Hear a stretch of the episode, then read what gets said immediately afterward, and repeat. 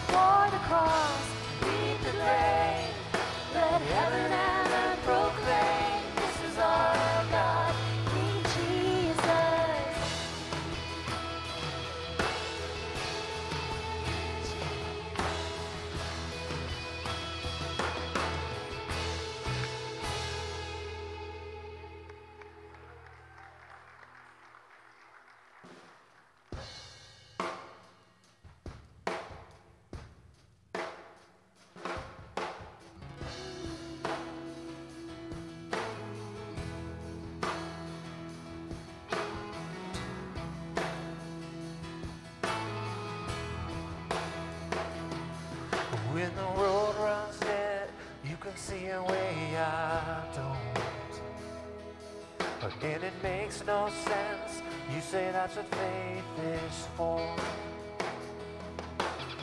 When I see a flood, you see a promise. When I see a grave, you see a door. And when I'm at my end, you see where the future starts.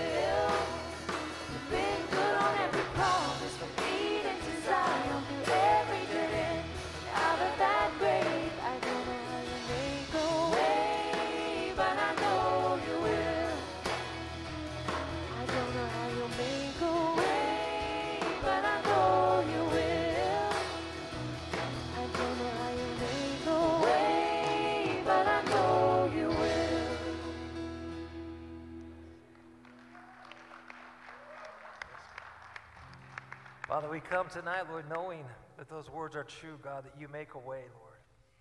I pray for anybody who comes tonight, Lord, into this place, through these doors, and they're struggling, Lord. They're struggling with a situation, a circumstance, Lord, and they're just overwhelmed tonight, God. I pray that you would be with them, Lord, that you would grant them your peace, Father. Grant them your favor. Speak to them knowing that you have a perfect plan for their lives, Lord God. And I pray for all of us tonight, Lord God, that we be met by your Spirit, that we be drawn into your presence, Lord, that we be humbled by the fact that we get to worship the Creator of the universe, Lord. That you hear us, that you delight in our praises, God. Help us to realize and remember, Lord, that we are your children, that you love us, you care for us, you want the best for us, God. And so tonight, Lord, I pray that you would just minister to our hearts, Lord God. Pour out your presence, we pray in your name.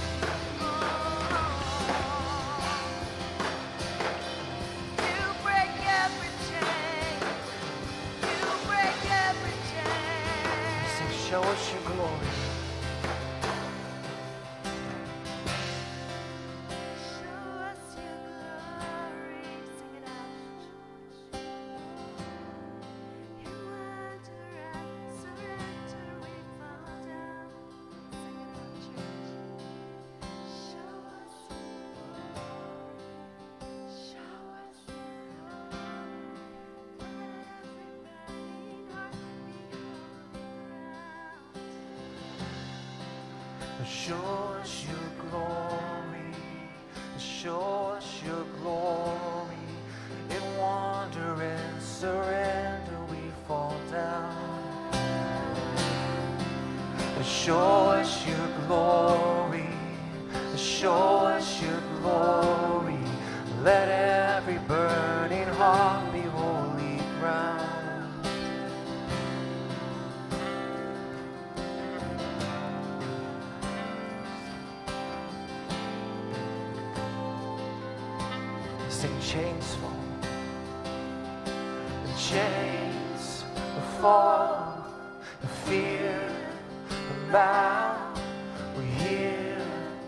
now.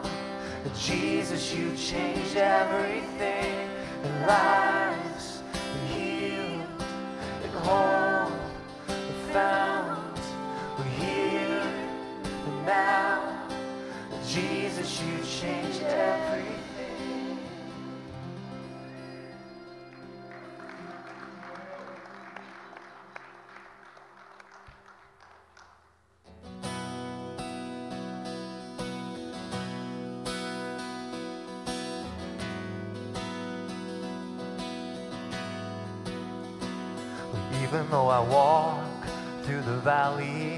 of the shadow of death. Your perfect love is casting out fear. And even when I'm caught in the middle of the storms of this life, I won't turn back. I know you are near. And I will fear no evil. For my God is with 发抖。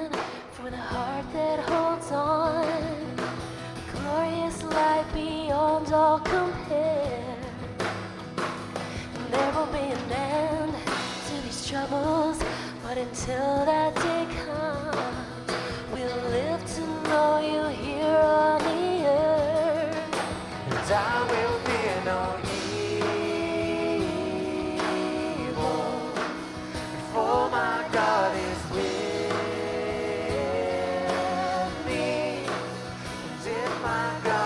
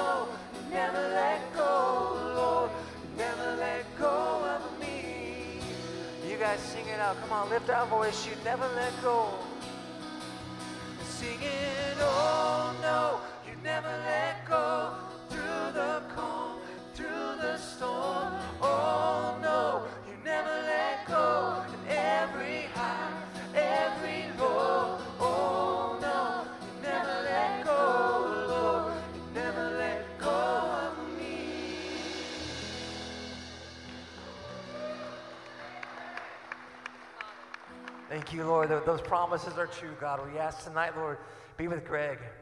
Speak through him tonight, Lord God, in this place we pray. In your name, all of God's believers agreed by saying, Amen.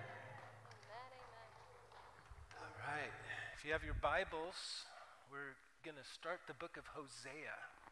If you're new here, we're studying, we study through the Bible verse by verse, chapter by chapter, book by book. We started in Genesis and now we're to Hosea. We're getting close to the end of the Old Testament. It'll still be a while because we cover every verse. That's what we do. So that's how we come up with these messages. We pick up where we left off last week and we just keep going through the whole the whole Bible. So I'm going to do an introduction at first and then we'll jump into chapter 1. But Hosea, he lived and prophesied to the northern kingdom of Israel. Okay, sometimes Hosea called the northern kingdom, he called them Ephraim because Ephraim was the largest tribe in the north. Sometimes Hosea refers to them as Jacob. Remember, Jacob was Israel's name before God changed his name from Jacob to Israel. Jacob had 12 sons who became the 12 tribes of Israel. Okay, Hosea lived and preached to the 10 northern tribes. We've seen so many of the prophets that have been speaking to Judah. Judah is the southern kingdom, which actually consisted of two tribes. There's 12 tribes, right? There's 10 in the north, and there's two in the south that are called Judah, but they actually consisted of Judah and Benjamin. And Judah is where Jerusalem is. The Messiah is going to be from the tribe of Judah. Jesus was from the tribe of Judah. Okay? Hosea lived and preached to the 10 northern tribes, and this is some 200 years, just to give you an idea. This is some 200 years after the 10 northern tribes had broken off from the southern tribes. Okay, after Solomon built the temple, and when Solomon, who was David's son, when he died, when Solomon died, Solomon's son split the kingdom. Okay, and the ten northern tribes, we saw all of this in First Kings when we studied there many, many moons ago. But Hosea was called to speak to these people in the north, the tribes in the north, these people that God had chosen, the chosen people, which means that it's through you I'm going to bring my light and salvation to the world. That's what it means to be God's chosen. It doesn't mean you're in and everybody else is out. It doesn't mean you're all going to heaven and sorry, everybody else is going to hell. Chosen in the Bible, God's elect. It means I'm choosing you to be near me, to know me, so that you might make me known to the entire world, because God's heart is for the world. God so loves the world. He loved the world that he gave his only son. God's heart has always been for the world. When God chose the first of these people, a man named Abraham, he was from southern Iraq, from the modern day southern Iraq, which in that day was called the Ur, Ur U-R, of the Chaldeans. And he called him and he said, I want you to come to a land I'm going to give you. I'm going to give you offspring. I'm going to make your name great. I'm going to make you into a mighty nation. I'm going to bless you and in you, Abraham. He was one guy with his wife. He said, In you, all families of the earth will be blessed. This was God choosing the very first of the chosen people and made it very clear I'm choosing you to bring my blessing to the entire world. That's what it means to be chosen. Okay, we as Gentile believers in Israel's Messiah, which is what a Christian is, we're Gentile believers in Israel's Messiah, which is Jesus. The New Testament calls us chosen in him. These, the people that descended from Abraham are called just chosen. But we who've come to faith in Israel's Messiah, who's the Savior of the world, we're, we're titled, our title is Chosen in Him. And we've been grafted into the people of God. And now we are sons and daughters of Abraham through faith, it says in the New Testament in Galatians. Okay, we're, we've been made partakers of the covenants and promises. And now God's purpose upon us is chosen, is that He wants to make Himself known through us to the world. That's what it means to be chosen. Okay? So this is during the reign, Hosea's ministry is during the reign of Rehoboam. We saw this again, we saw this in, in, in the books of the Kings. Um, Rehoboam promoted terrible idolatry in the north. Hosea warned them of a severe consequence if they didn't turn back to God. Because if you're not knowing God, he was speaking to Israel, how is the world going to come to know me through you? This is why they were held so accountable, and God chastened them and spanked them so hard when they turned away from God, because it's through them that God is going to make himself known to the world. Okay, finally, in the year 722 BC, before Christ, the brutal Assyrian army swooped in and destroyed the, the ten northern tribes and carried them into captivity into Assyria. Okay, now, a long while later, the southern tribes fell, and God took them into captivity into Babylon. We've been looking at that over and over through the different books, and we just saw it. Daniel was in Babylon. Okay, this happened way before the Babylonian captivity, the northern tribes were taken into Assyria. Okay, and again, we see all these things recorded in Second Kings. Hosea, Hosea saw all these things coming before they came. The book of Hosea is a collection of some 25 years of Hosea's preaching and writing. And it's almost all poetry. Okay, the entire book of Hosea, it's almost all poetry. And it's laid out in three major sections we're going to see. Chapters 1 through 3 tell the story of how God calls Hosea. Now, get this this is the big shocker of Hosea, but God calls Hosea to marry. And we're going to see this in chapter 1 tonight. He called him to marry a prostitute named Gomer. Okay, the name Gomer's ruined to us because of Gomer Pyle, right? This is actually a woman's name back in the day. But Hosea is called by God to marry a prostitute named Gomer, who would keep returning to her prostitution.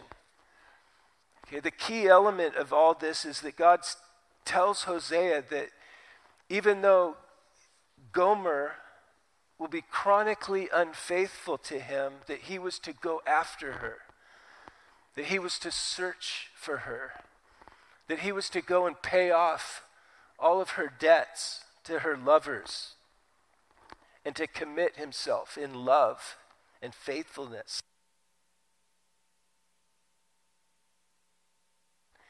And then God says of the whole thing, through all the broken and then mended and restored marriage and the children that they have, that all of this is a prophetic symbol of God's relationship to Israel. The story in the Old Testament, as we've seen, as I've mentioned, the record of the Old Testament is the record of the sinfulness of God's chosen people, that man fails. This is a huge theme when you study the Old Testament. Flesh fails. you know? That it's not about the people. And God even told Israel, He told them over and over, I didn't choose you because you're better than anybody else. You're not. You're stiff necked. Okay? They're, they're as messed up as you are. They're as messed up as you are. You know what? I'm as messed up as you are. And I always like to remind in every church I've planted, in every place I've preached, I like to remind people of that because we have a tendency to idolize the guy in the pulpit. And what, what I don't want to happen is that later you find out that I'm just like you, but you're so disappointed that you decide to destroy me. You know, because you expected me to be what? You know? better than you? No, we're all the same. We're all broken. We all have struggles in the flesh. You know, we all need the Savior. We all need the Holy Spirit to lift us up and keep us from destroying ourselves, from destroying our wives and our relationship with our kids, and breaking off and ruining the communities we live in.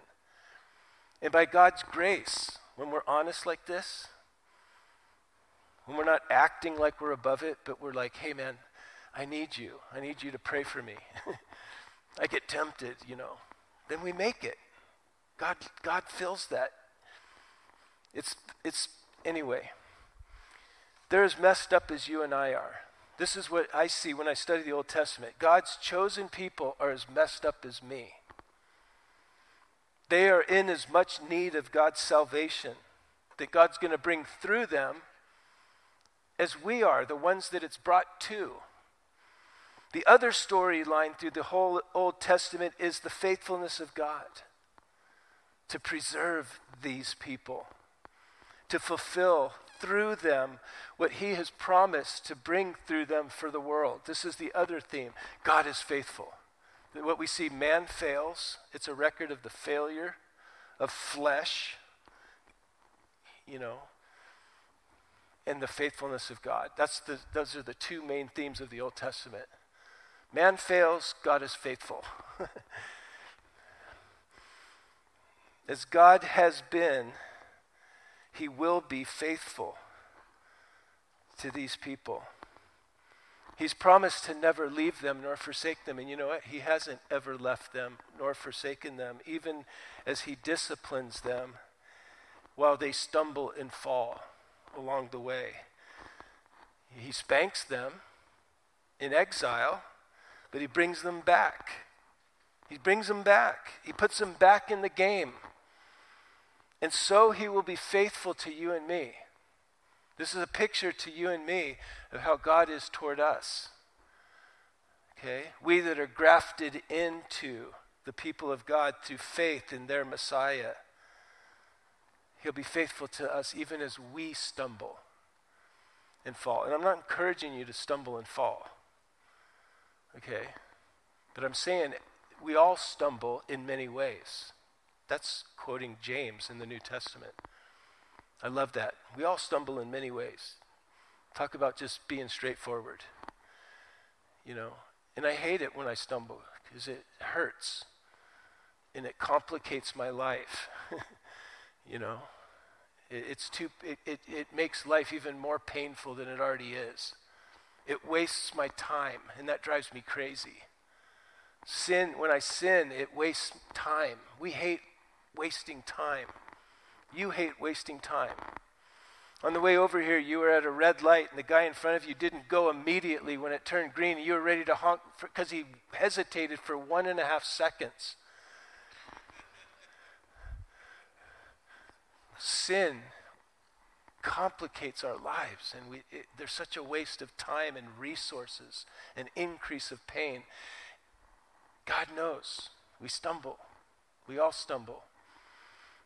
As He's faithful to Israel, He's going to be faithful to us.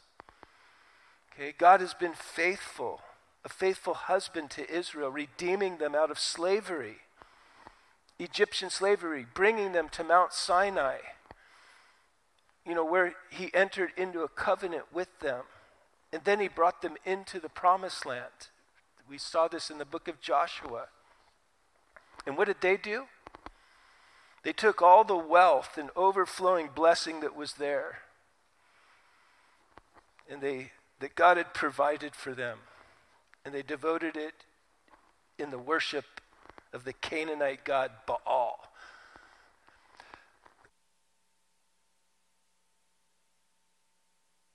On the airplane this week. So I'm going to keep switching it off so I don't cough right into your ear.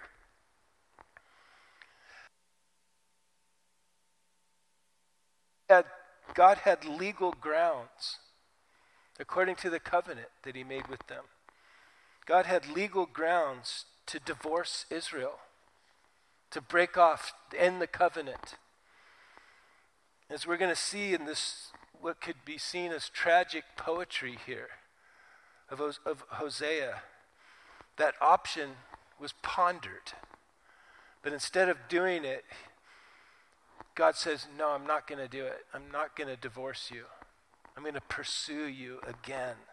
I'm going to renew my covenant with you. We're going to be, what do we call that? Renew. We're going to renew our vows. Okay? And he says, Why?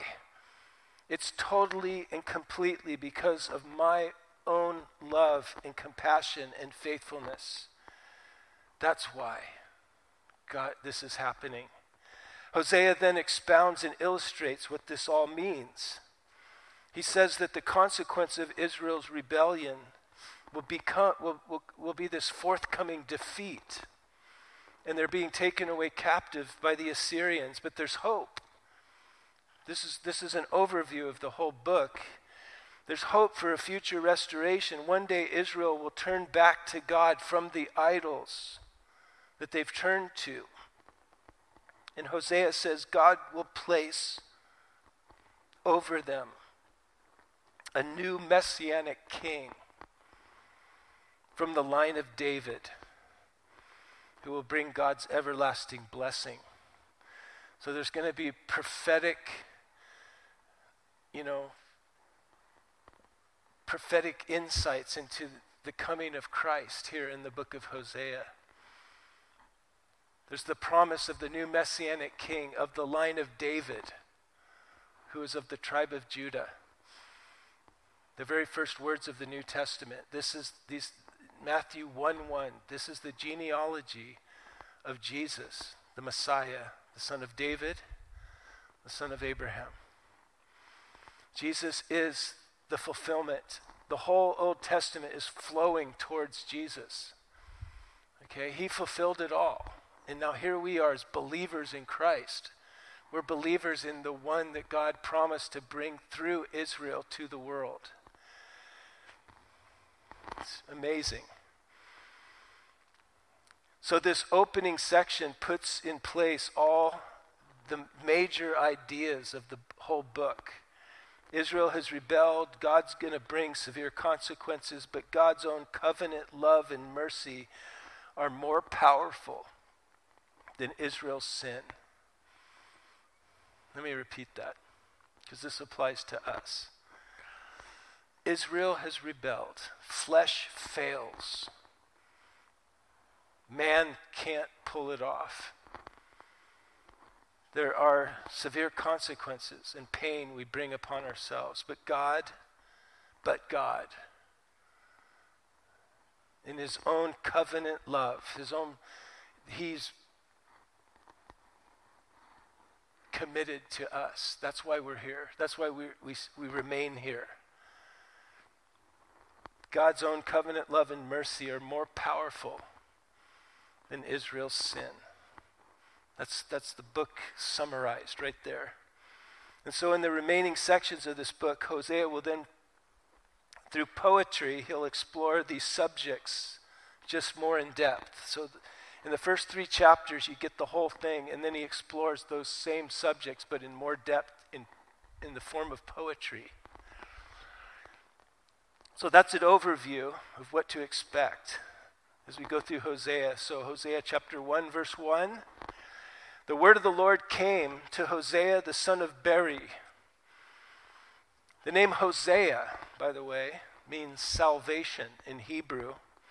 It comes from the same Hebrew root as the word Hoshea, which is where Joshua, the Hebrew name Joshua, comes from, which is in the is the which in the Greek is the word what?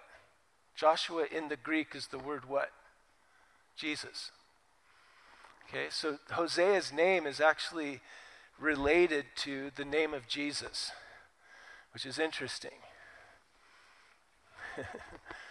the word of the Lord came to Hosea the son of Beeri in the days of Uzziah, Jotham, Ahaz, Hezekiah, the kings of Judah. Okay, now he's in the northern, he's speaking to the northern 10 tribes, but for those in the south, he gives this time stamp. So if anyone in Judah or Benjamin is reading this, oh, he's, he was preaching during the times of these kings in Judah. Okay? It was during the days of these four kings, which at the same time in the northern kingdom was in the days of Jeroboam. So he says it was during the times of these kings in the south and this king in the north, Jeroboam, son of Joash, the king of Israel. Okay, the ten northern tribes are called Israel. The two southern tribes are called Judah. Okay, so he, he gives a timestamp here to both the north and the south. Remember, in these days, the kingdom of Israel was split, north and south. This is 250 years after the time of David. This is 650 years after the time that Israel re entered the promised land as Joshua led them in. Okay, the northern kingdom fell first and hardest into idolatry. They were removed from Jerusalem, from the temple, which is where God had prescribed the worship, which was all a prophetic picture of Jesus Christ the worship in the, te- in the temple, the sacrifice, the blood of the sacrifice taken off the altar, sprinkled over the, the mercy seat, the lid of the, the Ark of the Covenant, covering the, covering the blood of the sacrifice, covering what was in the ark, three symbols of man's sin, failure, and rebellion. When the blood covered the sin, the failure, and the rebellion of the people, God would manifest his presence. This is a picture. This isn't my opinion. The whole New Testament book of Hebrews tells us that that was the gospel in advance. It was the gospel in the middle of the nation of Israel throughout their whole history. Okay? And when Jesus shows up on the scene, the old the last Old Testament prophet whose name was John the Baptist, he was the last Old Testament prophet. He recognized who he was and said, "Here he is, the Lamb of God who takes away the sin of the world." Here he is, the one that all of those lambs, all that blood that was shed in the Old Testament, this is the one whose blood actually removes our sin. Those lambs were pictures, prophetic foreshadows.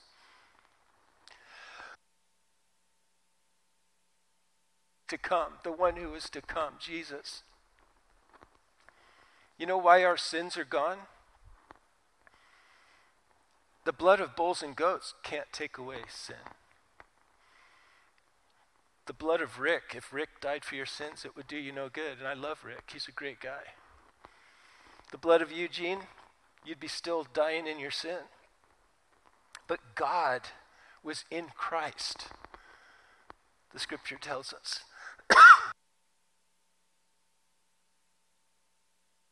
reconciling the world to himself. When Jesus died, God shed his blood for you. Do I fully understand all this? I get the message. I get the message. God took away our sin, it's gone. We can get up. We can expect God to do great things in our lives.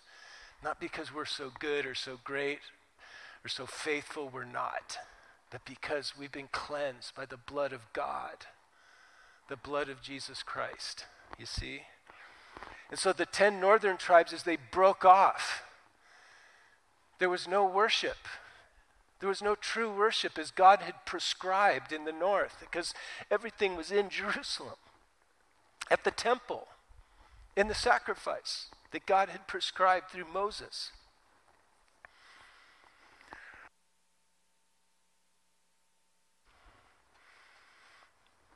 I hope this isn't upsetting you. It doesn't upset me. I just got to cough once in a while. I see so much compassion in your eyes. What can I do to help this poor preacher? He's up there gagging to death. So, the northern kingdom that Hosea is speaking to, they fell first and they fell the hardest. And they were the first to be carried away into exile by the Assyrians. Hosea's prophetic ministry was to the northern kingdom. The capital of the northern tribes was Samaria, right? The capital of the southern tribes was what? Jerusalem. Thank you, Mike. Very kind. Ah. Sure. Why not? Anything to help here?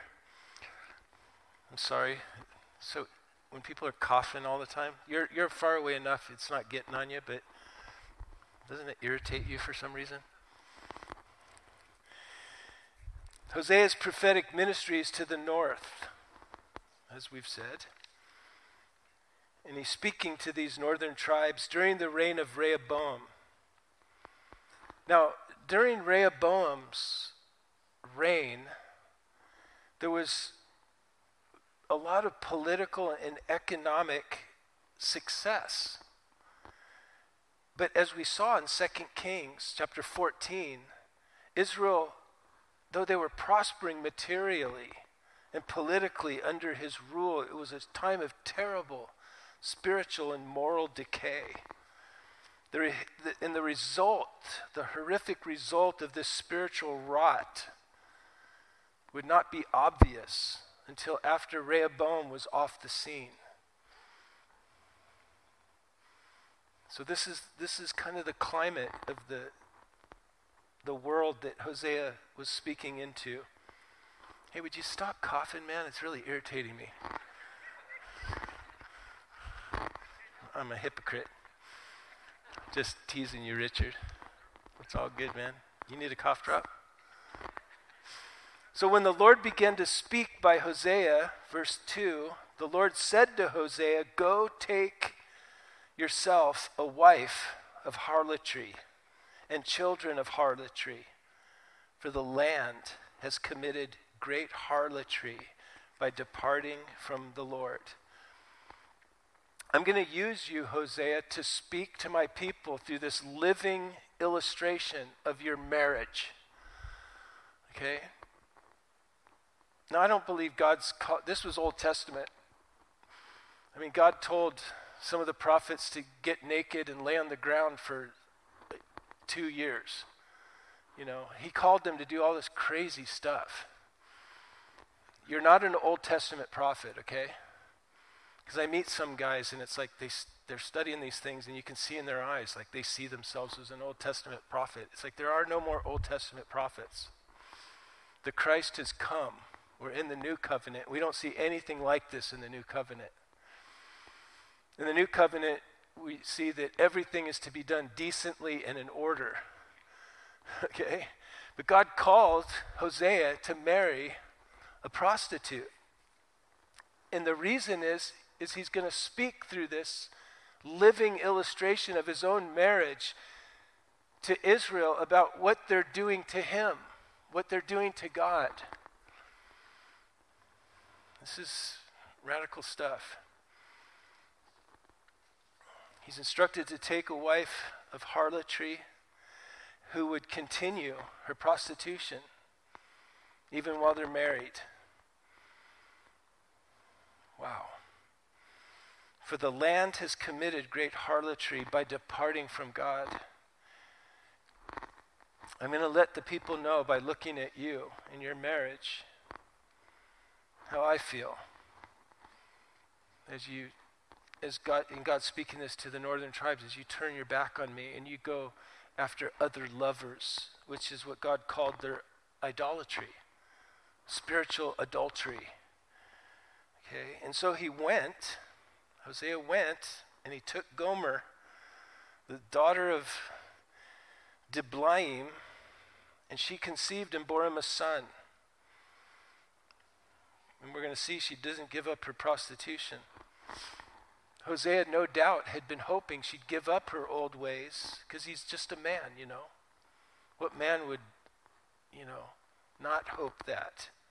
But she didn't. David Guzik says here of this passage, says some commentators believe this never really happened, and that Hosea is only telling a vivid story. They think it could never have happened because God would never have a prophet marry a prostitute. But Guzik says James Boice, who's another Bible commentator, rightly observes if Hosea's story cannot be real, because God could not ask a man to marry an unfaithful woman, then neither is the story of salvation real, because this is precisely what Christ has done for us. Wow. You know, when you study the Bible, the New Testament, the Gospels, and you see Jesus interacting with people, a lot of people put themselves in, as they read the story, they put themselves in the place of Jesus. That's reading it wrong. I'm not the Christ. I'm the prostitute that Jesus forgives. I'm not the Christ. I'm the Pharisee. I'm, I'm the, in, in the, the radical thing is I'm the Pharisee and the prostitute all in one. All these people are in me.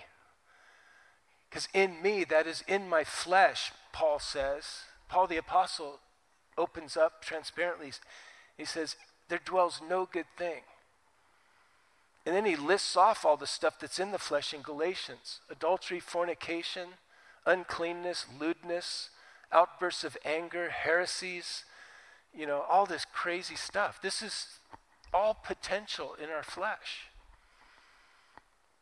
When we read the Gospels and Jesus is interacting with these different people, we are that other person. We're not, I'm not the Christ.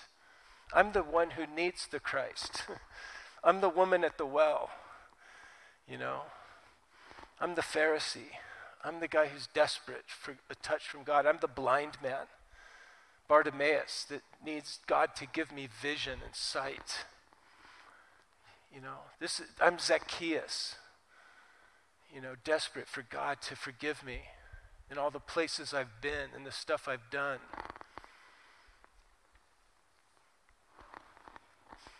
In this story, we're the prostitute. You know, when, my, when Jennifer and I got married almost 28 years ago over in the old packing house. We, uh, we had actually had Fernando Ortega sing in our wedding, which we look back on like, how did we get Fernando Ortega? He's one of the most amazing. We asked him to sing a song, an old hymn, because we wanted something that honestly represented where we were at the words of that song that Fernando sang at our wedding prone to wander. Lord, I feel it. Prone to leave the God I love. Take my heart now, Lord, and seal it, seal it to thy courts above. That's honestly who I am. I'm prone to wander. Lord, I feel it. Like Gomer was prone to wander. And God's going to tell Hosea, I want you to go after her. I want you to love her. I want you to pay off all of her debts. I want you to keep pursuing her. This is Jesus. Jesus is Hosea. His name is actually from the same root. We are the prostitute. I'm, I'm sorry if that offends you. I don't mean to offend you, but you're, you're, you're, and you and I, we're sinners that need the Savior. And He pursues us. And then the Lord said to him, Call his name Jezreel, this child that was born. For in a little while I will avenge the blood of Jezreel on the house of Jehu and bring an end to the kingdom of the house of Israel. So the firstborn son to Hosea and his wife Gomer, his name is Jezreel, which means scattered, as Israel is soon to be scattered. Okay? And it shall come to pass in that day that I will break the bow. I'll break the power to fight, is what that means. I'll break the weapons by which you fight of Israel in the valley of Jezreel. You're going to have no ability to fight against the Assyrians who are going to come and be the instruments of my chastening of you, is what he's saying. And she conceived and she bore again a daughter. And God said to him, Call her name Lo Ruhamah, which in Hebrew means no mercy. For I will no longer have mercy on the house of Israel, but I will utterly take them away. Every time someone would call out the name of this child, this little girl in the community, there would be a reminder to everyone of the coming judgment and the exile. Every time they called out her name. And yet, God says, I will have mercy on the house of Judah.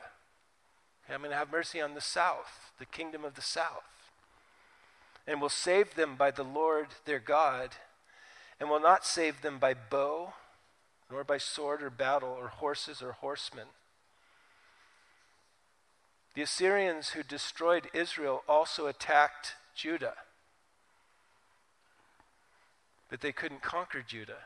God promised here, you're going to be taken into captivity because you have progressed so deep into idolatry so consistently. Judah still isn't got to that point. They're going to get spanked later into Babylon.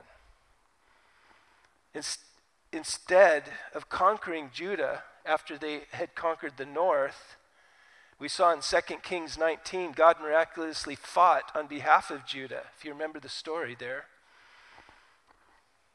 the tribe through which the Messiah is going to come.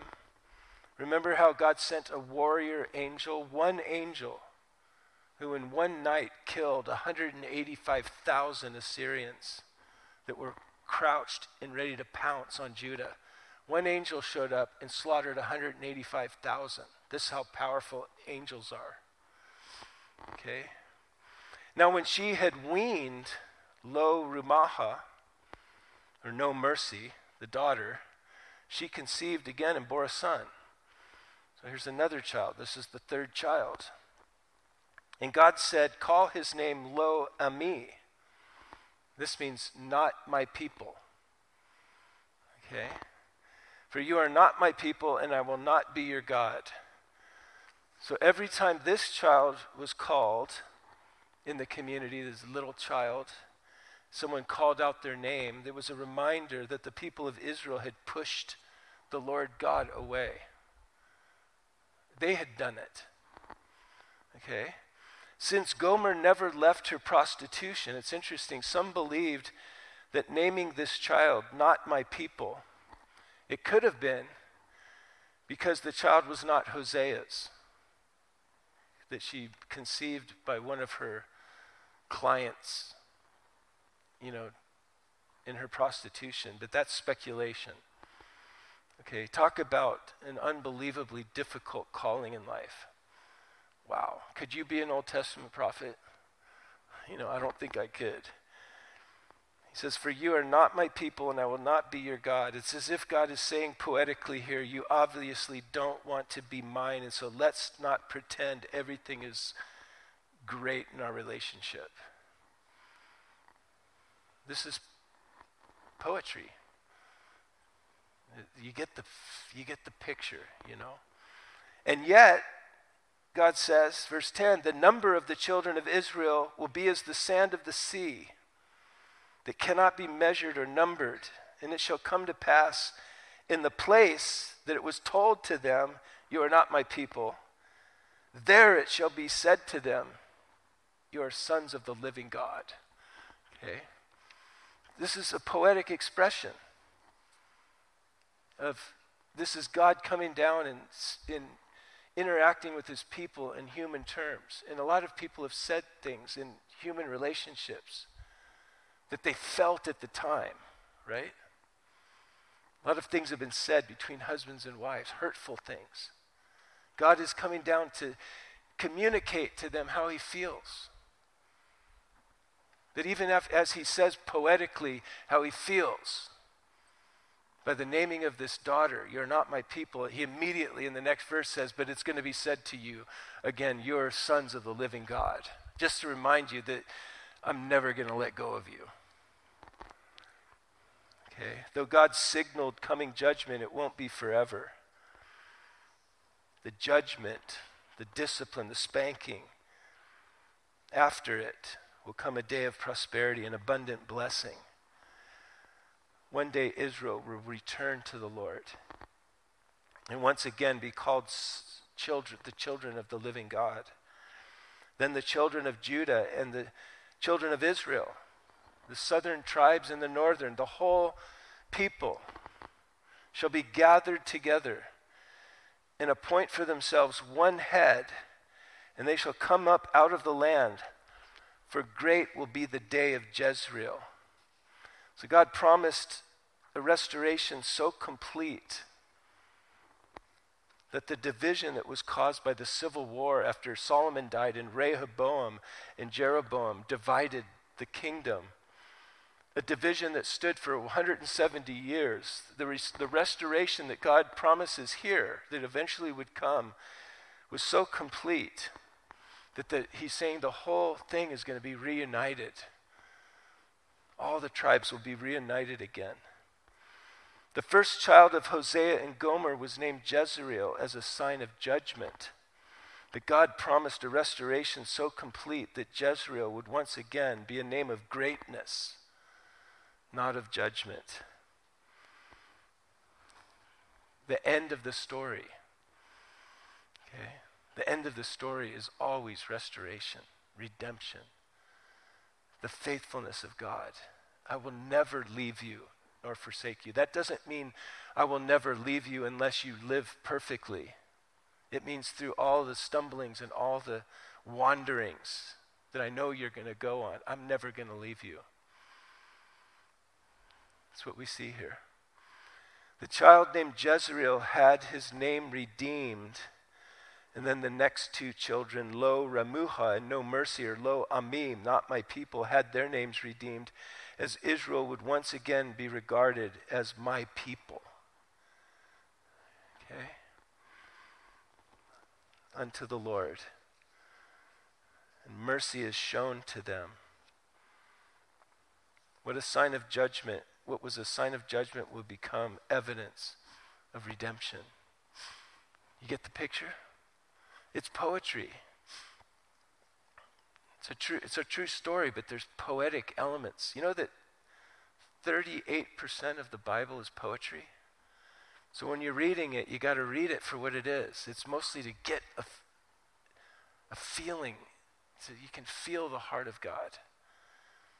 You know, God wants to reach not just our minds, but our hearts. He loves us to death. We bring so much pain on ourselves when we wander. You know, and you hear me all the time encouraging you that even if you wander, He'll never let you go. And a lot of pastors get nervous by that message. You can't say that, Greg. They're going to all go out and just sin their brains out, you know? You know what?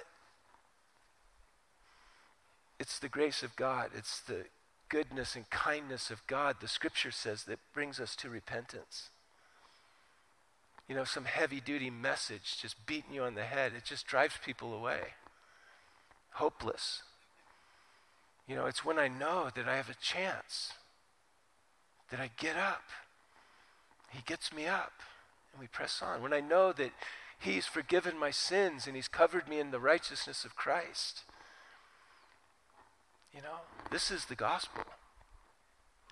This is the gospel. You know, this idea that grace will be a license for sin, only if you're really stupid. You know? It's like God saying, you know, you know that hammer you've been beating your skull with and you've cracked your own skull with and there's blood and you're in total agony. God's like, you could keep beating yourself in the head and cracking your skull, and I'll never leave you. Oh, cool. That's what sin, sin. It increases our pain. This life is already painful. It's a fallen world. It, it wastes our time. We hate time being wasted, as we talked about at the stoplight. And it wastes our resources. Think of, do your own homework. I sat down one day and I thought, this is what sin does. It increases my pain. It, it causes me to waste time because I complicate my life and now everything is, it's more time consuming. I hate to waste time. And it, and it burns up my resources. I don't like any of that stuff. I don't want to sin, you know? But if we, like John says in 1 John chapter 2, I write these things, dear children, that you do not sin. But if anyone does sin, we have an advocate with the Father, Jesus Christ, the righteous one. Advocate means defense attorney. If I write these things that you don't sin. But if anyone does sin, it's all in the same verse. We have an advocate, we have a defense attorney before the Father, Jesus Christ the righteous, the one who came and took your sin on himself, took it down into death, left it there in the grave, rose from the dead, and is seated at the right hand of the Father as your defense attorney. Praise the Lord. You can get up. You can get up again and again and again. Gomer, you're a bunch of Gomers. My name is Gomer. and Hosea has married me. And he won't let me go. And I'm prone to wander. Lord, I feel it. Prone to leave the God I love. How crazy am I? I'm crazy. And he won't let me go. Jesus promised, I'll never leave you nor forsake you. And to someone here tonight, his question to you is how much more pain are you going to bring on yourself? How much more time are you going to waste? How many more resources are you going to blow through? You know, stay close. Stay close to me. I'm never going to stop pursuing you. I'm going to search you out. I'm going to, and we're going to see. God's going to tell Hosea to pay off Gomer's debts to this wife who's hurting him so bad. That's what God's saying to you. I'm going to pursue you. I'm never going to let go. I'm going to pay off all your debts. How long will it take for my love to melt you? Stay close to me. Just be with me. I'm your husband, says the Lord. We're the what? Bride of Christ. This is a picture of Jesus and the church. Wow. Lord, we thank you for your word. We thank you for this, just this introduction to this book that we're going to study the next few weeks. What a picture, Lord. And we thank you, God, that you have come. Father, we thank you that you sent your son, Jesus. We thank you that we thank you that you came. Holy Spirit, we pray that you would show us more and more of his lovely name. Lord, we thank you that right now we stand forgiven and cleansed because of what you've done. Lord, keep our eyes open. Lord, let your goodness and kindness continually bring us to repentance. Lord, we ask that you'd fill us with the Holy Spirit. We ask that you'd sweep us away like a flood, like a bridegroom sweeping his bride off her feet. Lord, that you'd do a new work in our days by your Spirit, and we'd get caught up in it. We'd be caught up with you. We'd be going with you and staying with you. That we would no longer be so prone to wander. we ask this in the name of Jesus, and everybody who agreed said out loud together. Amen, amen. There we go. Chapter 1 done. Next week, Hosea chapter 2. Say, say hi to someone on your way out. We'll see you next week. God bless you.